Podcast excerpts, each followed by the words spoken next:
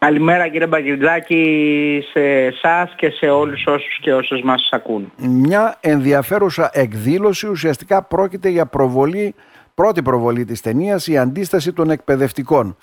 Με άγνωστες πτυχές, γιατί και οι εκπαιδευτικοί ήταν πρώτοι σε όλα αυτά, έτσι δεν είναι, δεν πρέπει...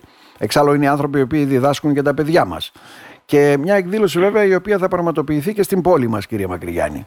Σας ακούμε. Ε, ναι, έτσι είναι κύριε Παγκυριτζάκη. Ε, είναι μια εκδήλωση η οποία αποτελείται από δύο Ε, το πρώτο μέρος ε, σε συνεργασία με το περιοδικό σελίδοδείκτης που έχει κάνει η μετάφραση των υπότιτλων και έχει πάρει τα δικαιώματα της ταινίας. Προβάλλουμε την νορβηγική ταινία «Η αντίσταση των εκπαιδευτικών» η οποία έχει να κάνει με την αντίσταση των Νορβηγών εκπαιδευτικών απέναντι στο ναζιστικό πρόγραμμα της δοσυλλογικής κυβέρνησης Κουίσλινγκ στην Νορβηγία την ναι, ναι. περίοδο του Δεύτερου Παγκοσμίου Πολέμου.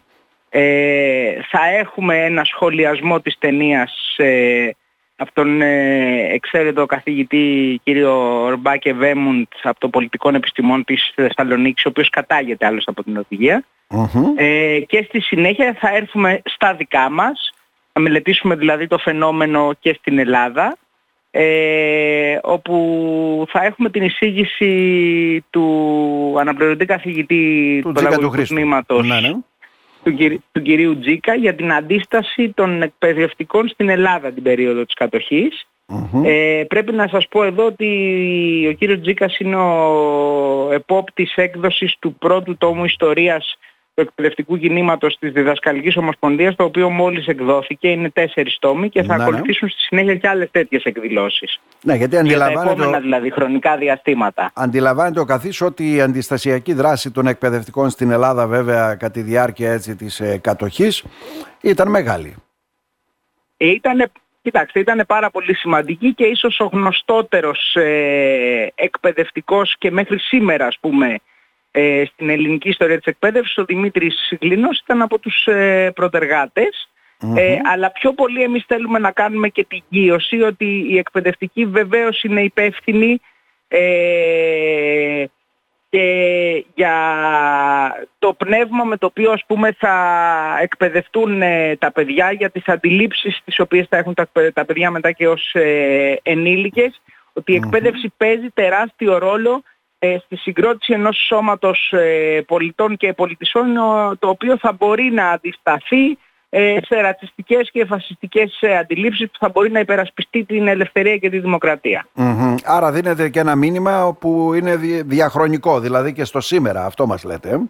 Ναι, βεβαίως. Άλλωστε η πραγματοποίηση των εκδηλώσεων ξεκίνησε με ένα κυκλικό τρόπο, αν θέλετε, σε όλη την Ελλάδα λίγο πριν την 28η Οκτωβρίου στη Θεσσαλονίκη και στην Αθήνα έχουν ακολουθούν με τη σειρά και άλλες ε, πόλεις σε συνεργασία διάφορων συλλόγων εκπαιδευτικών είτε της πρωτοβάθμιας είτε της δευτεροβάθμιας εκπαίδευσης. Ε, και θα συνεχιστεί μέχρι και τη, και τη 17η Νοέμβρη που εκτός από επέτειος του Πολυτεχνείου, δεν είναι και πολύ γνωστό, είναι και, επέτη, είναι και επέτειος ε, μνήμης της εθνικής αντίστασης στην Ελλάδα. αυτό το ενδιάμεσο όλο το διάστημα πραγματοποιούνται τέτοιου είδους εκδηλώσεις όχι μόνο σε εμάς και σε άλλες πόλεις. Αύριο ας πούμε η ίδια εκδήλωση θα πραγματοποιηθεί στην Ορεστιάδα.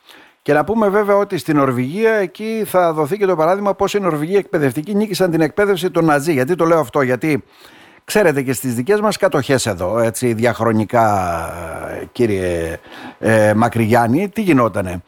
Ε, προσπαθούσαν όλοι να λιώσουν τι, να αλλάξουν τι, τη θρησκεία, την εκπαίδευση, έτσι δεν είναι, και το δημόσιο.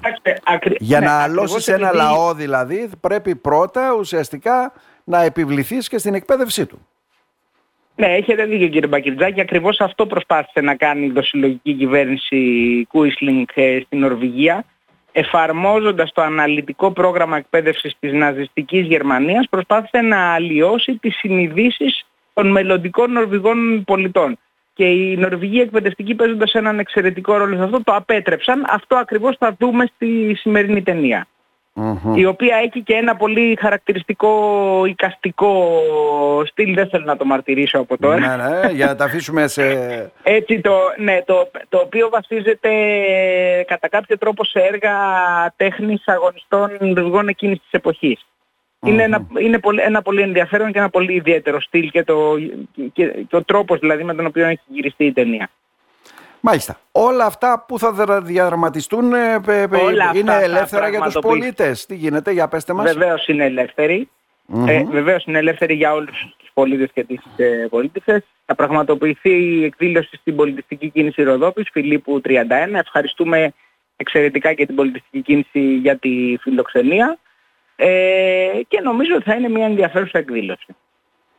Όσοι πιστοί προσέλθετε. Έτσι δείχνουμε λοιπόν. και εμείς ως εκπαιδευτικοί ότι πέραν των κινητοποιήσεων που πάντα είμαστε ας πούμε. Καλά, είστε πρωτοπόροι και πρωτεργάτες είστε. Ναι. Έτσι, ok, okay, ναι. Ε, πάντα κάθε χρόνο έχουμε, δείχνουμε ότι υπάρχουν και άλλα ενδιαφέροντα ιστορικά, παιδαγωγικά, ερευνητικά ε, τα οποία με κάποιο τρόπο προσπαθούμε να αναδείξουμε. Εξάλλου η κάθε εποχή της έχει και την αντίσταση όπως λέμε και τη διαμαρτυρία. Οι εποχές αλλάζουν βέβαια αλλά το πνεύμα το αγωνιστικό θα πρέπει να παραμένει. Και νομίζω σε αυτό το πνεύμα κινείστε κύριε Μακρυγιάννη. Ε; Ε, σε αυτό το πνεύμα κινούμαστε συνολικά ο Σύλλογος πέραν των διαφορών που έχουμε μεταξύ μας γιατί στη δημοκρατία είμαστε. Ε, οι εκπαιδευτικοί είναι διαχρονικά ανήσυχα πνεύματα και όπως είπαμε συμβάλλουν στην εξέλιξη της κοινωνίας και στη βελτίωση της ζωής των ανθρώπων. Να σε ευχαριστήσουμε θερμά. Καλή επιτυχία να ευχηθούμε Ευχαριστώ και εγώ πάρα πολύ για την επικοινωνία και Να είστε καλά.